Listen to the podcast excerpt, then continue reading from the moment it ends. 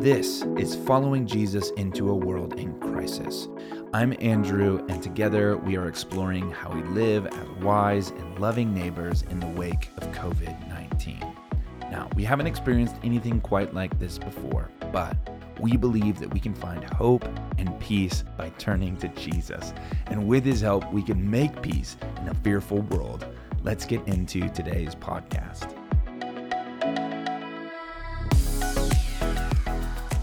Hey everyone, welcome back to another episode of the podcast. It is Tuesday, April 14th, and we are still under quarantine together, which is just absolutely insane to think about.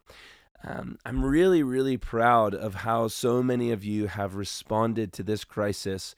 Um, I know it's required a lot of patience, a lot of courage, really, to sort of um, look into our future at what we're up against and uh, to trust in Jesus.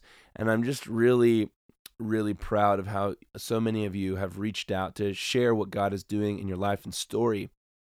I'm also really excited about the engagement that we've had and all of the really unique things that we're pursuing right now because we can't gather in our normal ways. It's really a beautiful reality that church cannot be canceled because we are the people of Jesus. We are a family. You can't cancel family. So we've been, uh, of course, practicing social distancing and doing all of what we can to help um, flatten the curve, as they say. But at the same time, we're leaning into the 21st century. We've got tech at our disposal and all of the other small ways we can practice church together. And it's been really fun to see Care Crews take off. You can go online and, and check out what we're doing Care Crews. I really encourage you to join one if you're not already in one. Basically, a Care Crew is just loving your neighbor well, taking ownership for the well being of the people around you. And those of you who have engaged with that, it's been life changing. It's been really a huge gift, um, of course, to one another, but we've also already started to see how the love and the peace and the joy of Jesus beginning to spread um, in our community. And that's beautiful. And not just the Christian community, but the larger community as well. And I'm just so pumped about that, really grateful. Also, um, if you tuned into our Easter gathering, you know that, um, again, it's kind of like a a, a, a, both very weird Easter, but also a really exciting Easter when Resurrection Day, the day that we celebrate Jesus' victory, um, intersects with coronavirus. and The power of Jesus, the joy of Jesus, the peace of Jesus going out. What does that look like for us to embody this message in this time? And if you tuned in, you know that um, we decided as a church that we are going to pray around the clock for spiritual awakening in Central Oregon and our world. And we're just taking COVID 19 as simply as, as I can put it as a call to prayer, where we fall to our knees and cry out for God to move with power in our time and in our day. And um, if you've been tuning into this podcast, you know we've been talking all about how we believe that um, and for, as evidence from history that these kinds of cultural crises, global crises, can actually give rise to spiritual awakening. And so we just don't want this time to be wasted.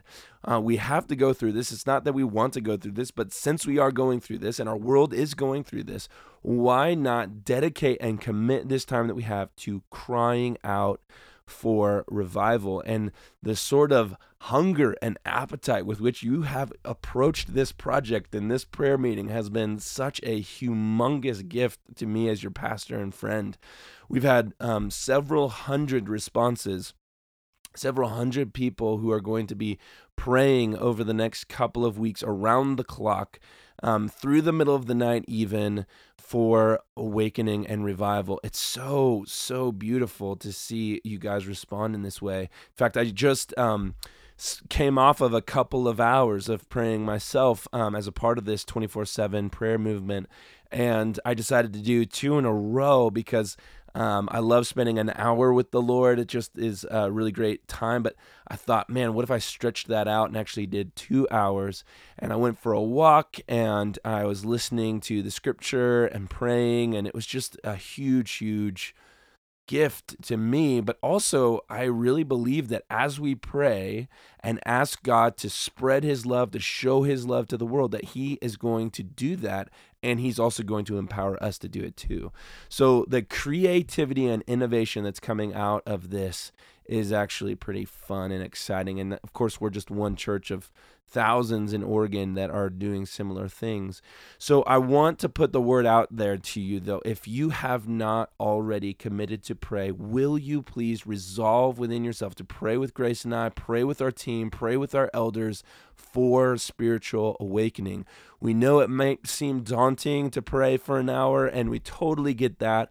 Um, we've created a great website, pray, um, yeah, prayben.org and we've got all kinds of resources. We've been developing some prayer guides that will sort of help structure your time um, as you're praying. And um, we've had a lot of fun with that. And also, we've gotten great feedback as well. So please do not let this moment go by without resolving within yourself to say, you know what? I follow after Jesus. And this is an opportune time for me to stop and to pray for revival. So, pray with us join the care crew. Also, you can follow along on Sundays with the living room liturgy. There's lots of great stuff going on. Um, so, like today, here's what we're going to be talking about. Again, the premise of this series of podcasts is that moments of global crisis can be a catalyst for spiritual awakening. We believe that's at least three things a call to prayer, a call to redemptive action, which is what care crews are all about, and a call to become a non anxious presence, a non anxious presence. And we explored this idea last week. If you missed uh, the podcast where we talked about on um, becoming a non anxious presence, I encourage you to go back and to listen to that.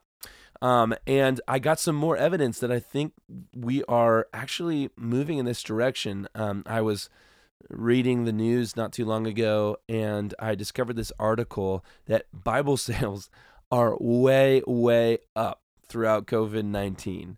Um, Bible sales are up and people are looking for hope and for courage in a in a new way. And of course that doesn't necessarily mean everyone is, you know, seeking Jesus necessarily, but it's definitely a positive sign or at least an indicator that um, people in moments of crisis are really looking for real hope, sources of hope. And we have that hope because we follow the risen Jesus. And so becoming a non-anxious presence is a huge part of sort of tipping the scales as it were in an anxious system or an anxious culture to see people actually look to us and say oh my word there's people who are living at peace in the midst of this crazy crisis. And um, i wonder what they got. I wonder what hope they have. And of course that hope is jesus. Um, so um, a lot of us are asking this question right now. What are we supposed to do to help? And um, that is a great, great question. Obviously, I've been asking that a lot lately, and that's where a lot of our ideas uh, for church in this time have come from. Uh, what are we supposed to do right now to help? But I think an equally important question is who am I becoming? not just what am I supposed to do to help, but how is God wanting to shape me as a person in a crisis like this that might in turn change the people around me. So we are meant to do uh, and be proactive and be productive, but we're also meant to be um, people who are people of character, who are being shaped into the image of Jesus. And I think that's especially important around this question um, as it relates to becoming a non anxious presence. As the great Pete Scazzero puts it, he says, You cannot give away what you do not possess or what you do not have. That's just leadership 101. So if we're saying, hey, we want to be non anxious and we want to make peace, in our community and in our world, we have to first be at peace with ourselves and with God. So we can't give away what we do not have. So um, we need to be asking this question what do I do to help? But also, who am I becoming and who does God want to shape me to become in this time? So this is spiritual formation. And spiritual formation is so critical always, but especially right now as it relates to our mission. If this premise that we've been exploring is true, that um, moments of cultural crisis can give rise to spiritual awakening, then what we we we don't need a bunch of flashy new ideas to get the gospel out. What we need is you. We need you. We need you well rested, full of the Spirit, soaked in prayer, free from worry and anxiety, and moving towards your circle of influence with the love of Jesus. And really, honestly, that's what the church has always been about and always supposed to be about in, theory. But in a heightened moment like the one that we live in, your witness as a well cared for, well rested, full of spirit, soaked in prayer, free from worry and anxiety, that has a dramatic impact when everyone else is uh, just deeply, deeply um, worried and anxious. guys, I'm sorry if I'm sounding not totally myself. I'm starting to lose my voice. I have allergies right now. I don't think it's coronavirus because I've been practicing social distancing, but um, yeah, I'm just kind of dealing with my uh, allergies right now.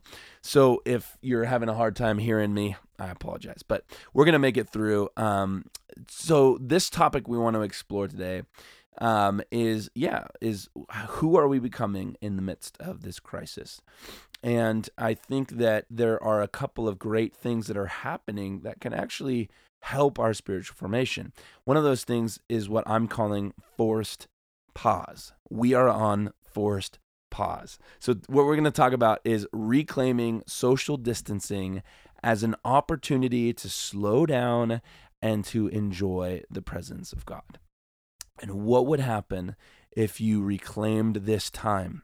You Didn't let it go to waste. You didn't finish Netflix or whatever, but you decided to give your time to practicing the presence of God and enjoying Him and actually slowing down. Now, it's no secret that by and large, our culture is hurry sick. And what I mean by that is that there's always too much to do in a day. There's too many people to see. There's too many emails. There's too much that's required of us. And by the way, I'm speaking to myself here. I'm super, super bad at this. I would totally fall under the category of hurry sick. I like to move fast. That's just, I have this one speed. In fact, it gets me into trouble in my marriage all the time because uh, when it's time to go, I'm ready to go. So let's get out the door. Let's get where we need to go.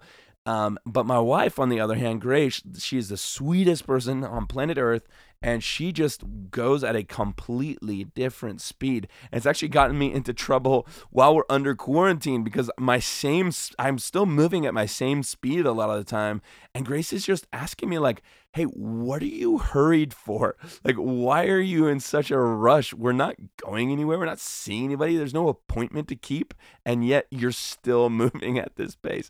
And she's totally and completely right. There's a lot of um, psychology and work that's being done at the moment on hurry sickness.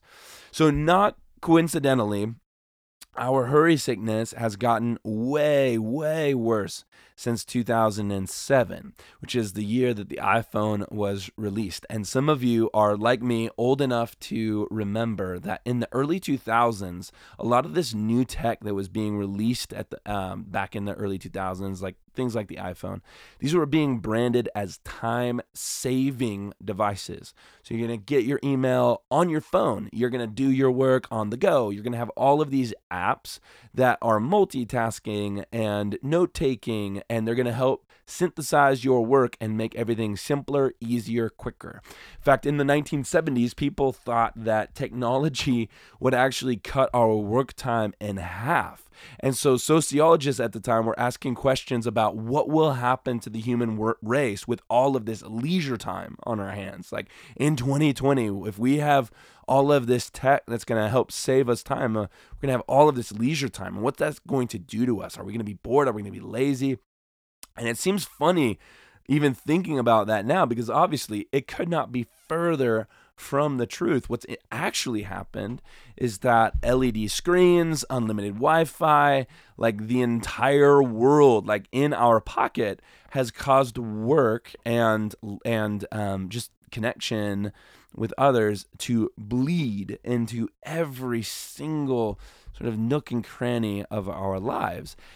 And of course, it's not just work, but it definitely is work. I wouldn't be surprised to learn that many of you um, when you leave work on a Friday evening, let's say in your normal workaday life, um, you get home, and if you were to open up your phone at you know 10 p.m. or whatever, you've got a bunch of new notifications from clients, from your boss, or whatever the case may be. The reality is, is that we used to leave our work at the office and then we would have free headspace and free energy and free time to really, um, yeah, practice the presence of God, enjoy our loved ones, slow down for a time. But with the advent of these so called time saving devices like the iPhone and others, where actually um, work is following us wherever we go. And we may not be connected to it all the time, but it's really burning a hole in our pocket, as they say. Um, so I'm not a Luddite um, by any stretch, but what I am saying is that um, tech is causing hurry sickness to be amplified in our culture. And it's not just me saying this, obviously, basically, um, everyone who's doing any work in this arena is coming to the same conclusion. In fact, Andrew Sullivan, um, I think he's at Columbia University. He writes some really great articles on this stuff for like the New Yorker and a bunch of other places as well. So Andrew Sullivan's a really interesting one to check out if you want to do some additional reading on this. Um, but again, it's not just work, is it? Right? Like developers, advertisers, they know that we are addicted to our tech, checking it hundreds of times a day. In fact, that was the original purpose or uh, mission, uh, uh, unstated mission of um, the early social media sites was to basically keep us like t- totally connected to these apps. So they have these infinite feeds. You can keep you can log on to Instagram now and just scroll infinitely into the internet. It's insane. And so um, they're vying for our attention and they're selling our attention to advertisers, right? Um, and as a pastor, I see this all over the place. And by the way, I fall prey to it. Um, we are genu- generally over busy, stressed out, and then we also sort of deal with the sort of ambient anxiety of all of these social media sites that uh, have a lot of good. We use social media now more than ever, actually, uh, at Riverbend to get our word out. But there's so much too that if we allow ourselves to be consumed, we can just be sucked in to this portal that doesn't doesn't have your best in mind. It really is out to sell you and your attention. So, um, the reason why I bring all of this up is, of course, it has uh, a lot to do with our emotional health. We talked about last week how stats on anxiety in Western culture are just absolutely through the roof, and that's you know not me again, not me saying that, but that's just all the research that's that's coming out right now. Um, and a lot of that has to do, not coincidentally, with um, the the rise of tech and social media and all of that. So we need to be really wise about it. But but it goes deeper than just your personal emotional health although i would i would argue that that's extremely important. That the other thing that i want to talk about though is that we cannot be over busy and at the same time enjoy the presence of god. It just doesn't really those things are not compatible right? Like when i am hurrying to get out the door with my wife, I'm not at the same time enjoying her company and actively loving her. I'm prodding her to do what I want, right? And the reality is is that when we have this hurry sick sort of mentality, we're over busy and at this speed, this pace, um, we are unable to enjoy the presence of God. The great Dallas Willard says that um, hurry is the great enemy of spiritual life in the West. And he says that hurry is not our speed, it's actually trusting in our speed, which I think is so insightful, so insightful. So his whole premise, which our friend John Mark Comer has explored uh, deeply in his in his new book, The Ruthless Elimination of Hurry, which is fantastic. If you haven't picked it up, you absolutely have to do it. It's so so great. But what Willard was hitting on well before the advent of the iPhone was that hurry is an enemy of spiritual life because it's not it's an, it can become like an idol because we're trusting in our speed. It's not our speed hurry isn't our speed necessarily. Some of you just work faster walk faster than others right? But it's trusting in your speed. It's saying um, if I work at this pace, then I then I'm in, I'm in control, or I'm controlling outcomes, or things will be okay with me, or good with me or I'll be successful, whatever the case may be. It's trusting in if I go faster, things are going to go better for me instead of trusting in Jesus. So we so there's all kinds of sort of ideas here that are converging. But the the general premise is that we cannot be overbusy and enjoy the pre- presence of God at the same time. And if that's true, then we can all, we also cannot be formed into the image of Jesus at the same time we are over busy and over hurried. So formation, which is how we grow in our discipleship to Jesus, it's how we are changed and transformed to use Romans 12 language, is a slow, patient process of being transformed over time through spending intentional time in the presence of God. So um, we cannot do that if we are over hurried and over busy. They are um, self um, contradictory or yeah, they're contradictory ideas. So John Mark puts it like this that when we are hurry sick, it increases the speed of our relationships and we end up with an interactions that are incompatible with love, joy, and peace. Of the whole attitude and disposition and mission of Jesus is impossible, um, is John Mark's theory. That when we're hurry sick, we just cannot love well. Uh, we don't love at the speed of hurry, right? Um, so um, what we want to explore is, of course, well, we want to um, move out of this place of immaturity as it relates to our relationship to our phones and to time. And I think that not coincidentally, the time of coronavirus is introducing a lot of opportunity for us to to really grow in this because all of our relationships with time have dramatically changed in the last month um, we are on a forced pause.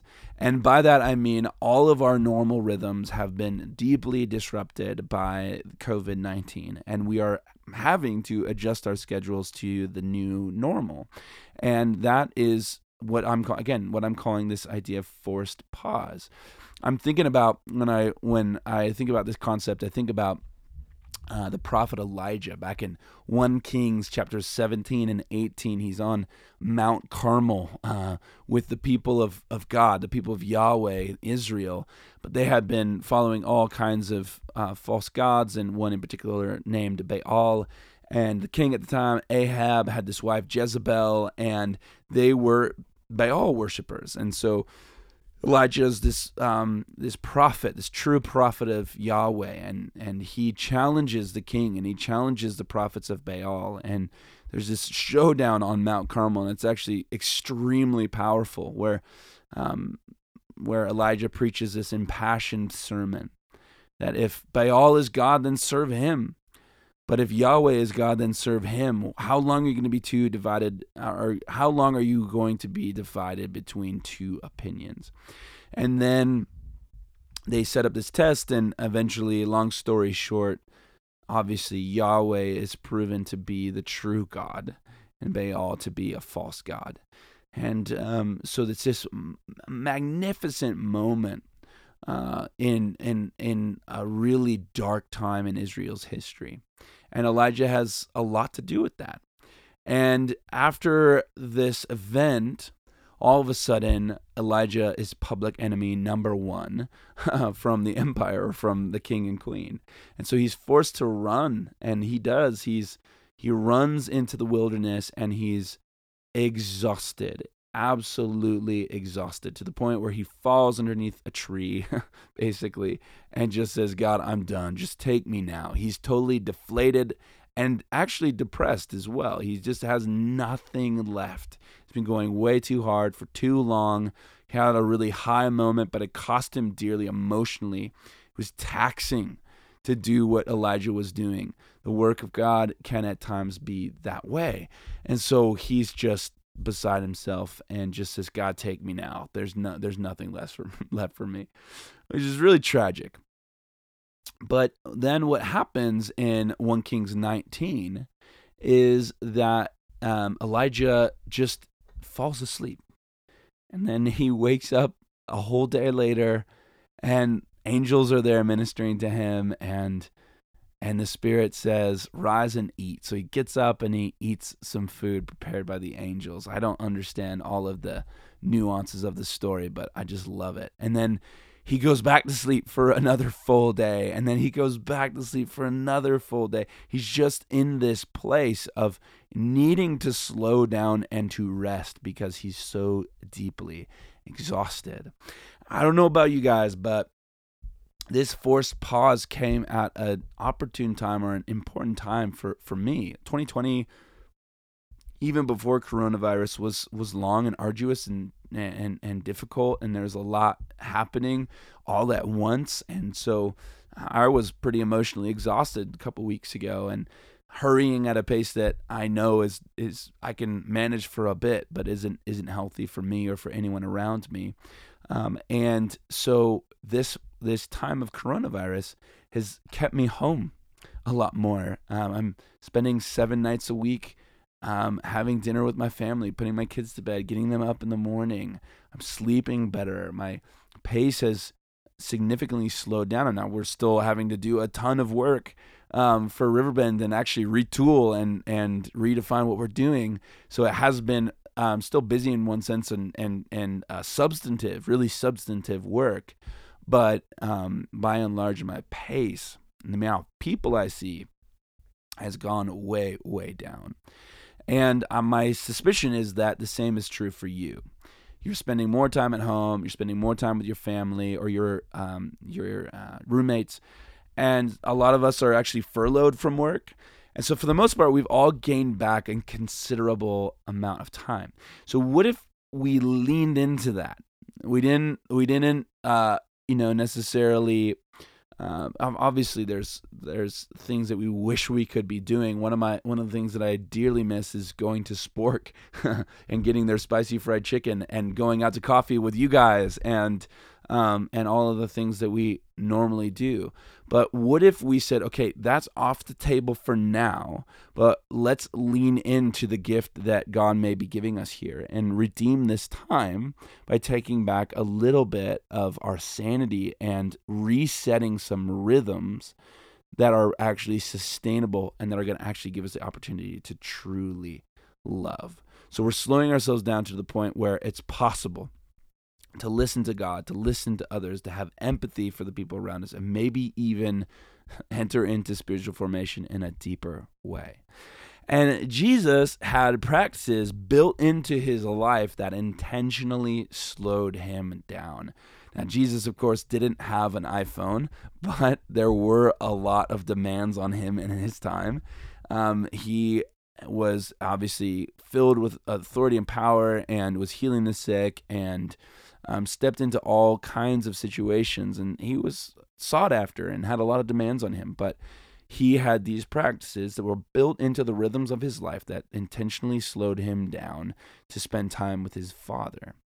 So while he had demands, he wasn't rushed he moved at the pace of love. There's this really great um, documentary called The Three Mile an Hour God. And I forget who even put it out, but um, my friend Pete showed it to me. It's really, really powerful because Jesus went slow enough to notice and to love people. He's walking through these small Galilean villages three miles an hour at a time.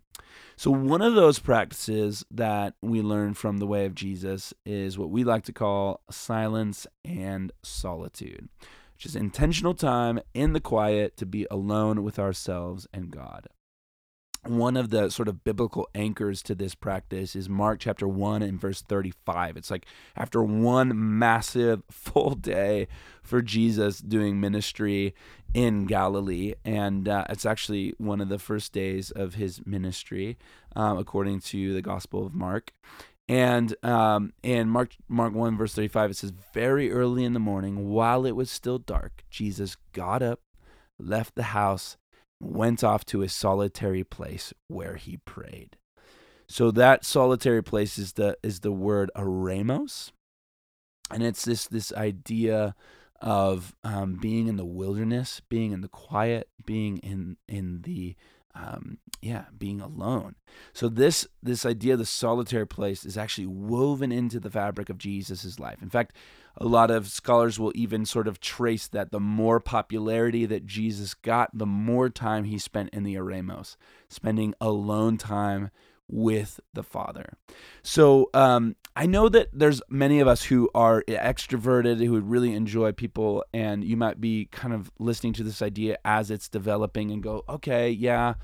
I see that I need to spend time alone with God, but I, I'm spending so much time alone right now, and all I want is people and all I want is my relationships back and the freedom to go to the pub and enjoy a great beer and some food with my friends. And I totally get that.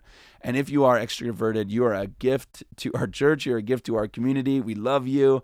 There's nothing wrong with being extroverted. So this may be sort of like an uphill practice for you to practice silence and solitude, but the reality is is that we all need alone time to be with God. So, extroverts. You're sort of living in uh, an introvert world right now. And uh, so you have an opportunity to lean into this uphill practice to say, you know what? Yeah, this isn't my my first go-to practice, but I'm going to lean into it and I'm going to grow from my time with the Lord. Henry Nouwen, in his uh, little book, The Way of the Heart, which is a fantastic read, by the way. If you haven't picked it up, you should pick that one up too. It's like, I don't know, 70 pages.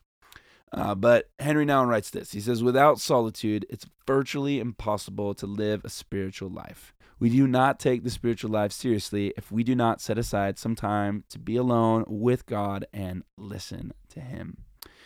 And that is a pretty strongly worded sentence, isn't it? We do not take the spiritual life seriously if we do not set aside some time to be alone with God and listen to Him.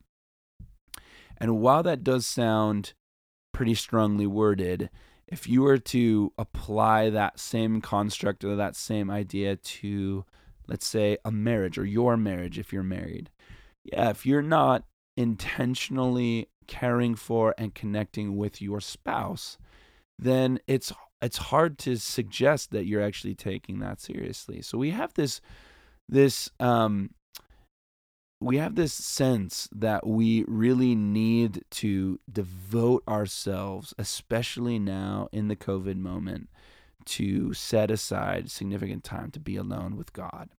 And um, in Silence and Solitude, we notice that, at least for me, anyways, when I sit alone in the quiet to be with God, one of the things that first will happen is all of the things that I've been sort of maybe suppressing or or not thinking about that are sort of below the surface of my consciousness as soon as I stop to spend some time with God all of those things rush to the surface. So really a skill that we learn in practicing silence and solitude is learning how to turn down the noise of our over busy lives and to just be with God. So, when you practice silence and solitude, if this is a new uphill practice for you, the first step is just going to be learning how to deal with the noise that comes to your mind when you are practicing silence and stillness. Um, one of the things that has helped me because I tend to be uh, kind of high energy and have a lot going on in my brain most of the time is that I love to just go for a walk. For whatever reason, a walk will sort of calm me down. Um, others of you might actually um, benefit from like writing down the things that are popping into your mind, and then you say, "Okay, I'm going to deal with this after I'm done." Um, and that's those are good. Those are good little tips or tricks in order to kind of work through that. Um, I think that this practice, silence and solitude, might be the best practice or one of the best practices from the way of Jesus if you are overstressed, overworked, people doubt, emotionally unhealthy. Because by being alone in the quiet with God, it's healing to our soul. Again, we explored this idea before. God is the one who who truly heals us. He searches our hearts. He knows what's going on beneath the surface of our consciousness, even the things that we are not fully present to ourselves. And He is powerful to save. He knows what to do to heal your heart and to heal you. And so, um, really, coming to the Lord with everything that's going on inside of you is a beautiful place to go, obviously. So when we slow down long enough to sort of feel all the emotions that we've been running from, uh, we discover this new place of freedom from our internal and external critics, and we just begin to enjoy being a daughter or son of God. So this this place of identity, when you practice the presence of God, and when you practice stillness and silence, the initially, like I said, it it can be um, one of those things where you find yourself just scattered and thinking about all kinds of other things besides God. But as you press in deeper and uh, you recognize that God is there to help heal you, then what you discover is that you are coming to a place of identity. You're not doing anything in particular, you're actually just being. You're being a daughter or a son of God, which is such a critical element to living a, a, full life in the kingdom of God is to be secure in and assured of who you are. Not just what you're supposed to do and how you're supposed to behave, but who you are. Um, another thing that I would say about this is that you are not designed to live off of spiritually a 40 minute teaching by me two to three Sundays a month. That is just not going to cut it for you, especially in moments like the one we're in. You're just going to be starving for more from God, as you should be. And you have all kinds of tools at your disposal to enjoy the presence of God. Um, Augustine, St. Augustine from the third century, he, he said, You have made us for yourself, God, and our hearts are restless until they rest in you. So, you, the reason why you're always starving for more or feel like maybe a couple of sermons per month just are not cutting it for you is because you were designed for so much more. You were designed for intimacy and connection and deep relationship with God. And that takes intentional time in the quiet where you're not just jabbering on about the things that you need from God, but you are simply cultivating a love relationship with Him. And that's why silence and solitude is such an exciting practice. All right, one final thought here before we um, sort of transition to talk about how we're going to practice this this week. Um, in order to really live into silence and solitude, we have to understand that this practice is very counterintuitive to the American way. And what I mean by that is that we tend to look at silence and solitude, spiritual practice, like we look at everything else. What am I going to get if I do it? Like we're consumers by nature and we're just sort of wired that way. Um, but silence and solitude it's sort of diametrically opposed to that the, that that idea of production and consumption. It's resistance against that spirit of what do i get from god if i do this? And it's not the sort of the self-improvement narrative or mantra or whatever. It's sitting alone in the silence. It's, it's by definition non-consumption. And it's not about production so it's sort of outside of our normal categories and it's an invitation to live a whole different story.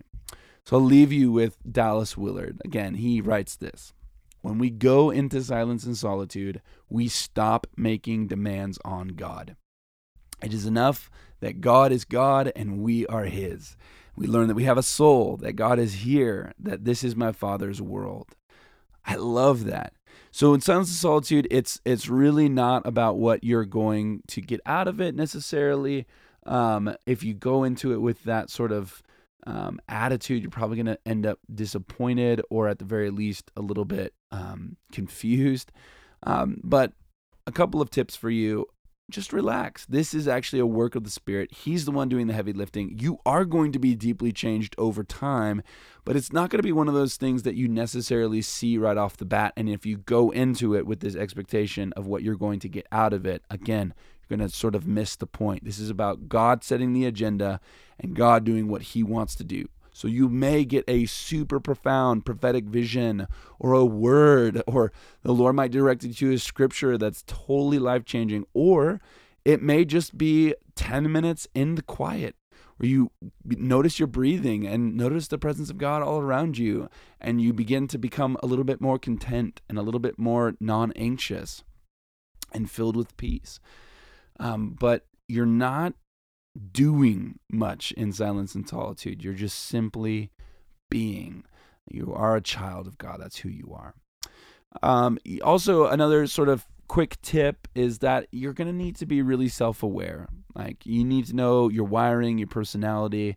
Is silence and solitude one of those things that, as I described a minute ago, is going to be an uphill practice for you? It's going to take a lot of concerted sort of awareness uh, to sit still or to be still and to listen to the Lord. Um, maybe it's a downhill practice for you and you're already just like really loving the silence and loving time alone and you are really naturally sort of wired that way. Either way, you need that sort of awareness to know how God may be coming to you and how you may need to sort of humble yourself as you approach Him. And then here's what I would recommend for just the coming week. If you want to step into this, um, here's what I would recommend. Just simply identify a time and place that works best for you. Um, for a lot of people, that's the early morning before the rest of the people in the house get up. Um, I know that's what works for me. So you are going to just identify a time and place that works best. To set a modest goal of 10 to 15 minutes. I'm just going to be alone in the quiet with God. And then I'm going to put away distraction. This is a really, really key one. If you have your iPhone on or around you, it's going to be a distraction or at least an opportunity for distraction. So make sure all of that is just completely out of your field of view. And then just breathe deep and welcome the Holy Spirit. Again, no agenda, no prayer list, no devotional. Just be in the presence of God. And then have the courage to show up be really present in that moment and just enjoy what the Lord brings to your mind.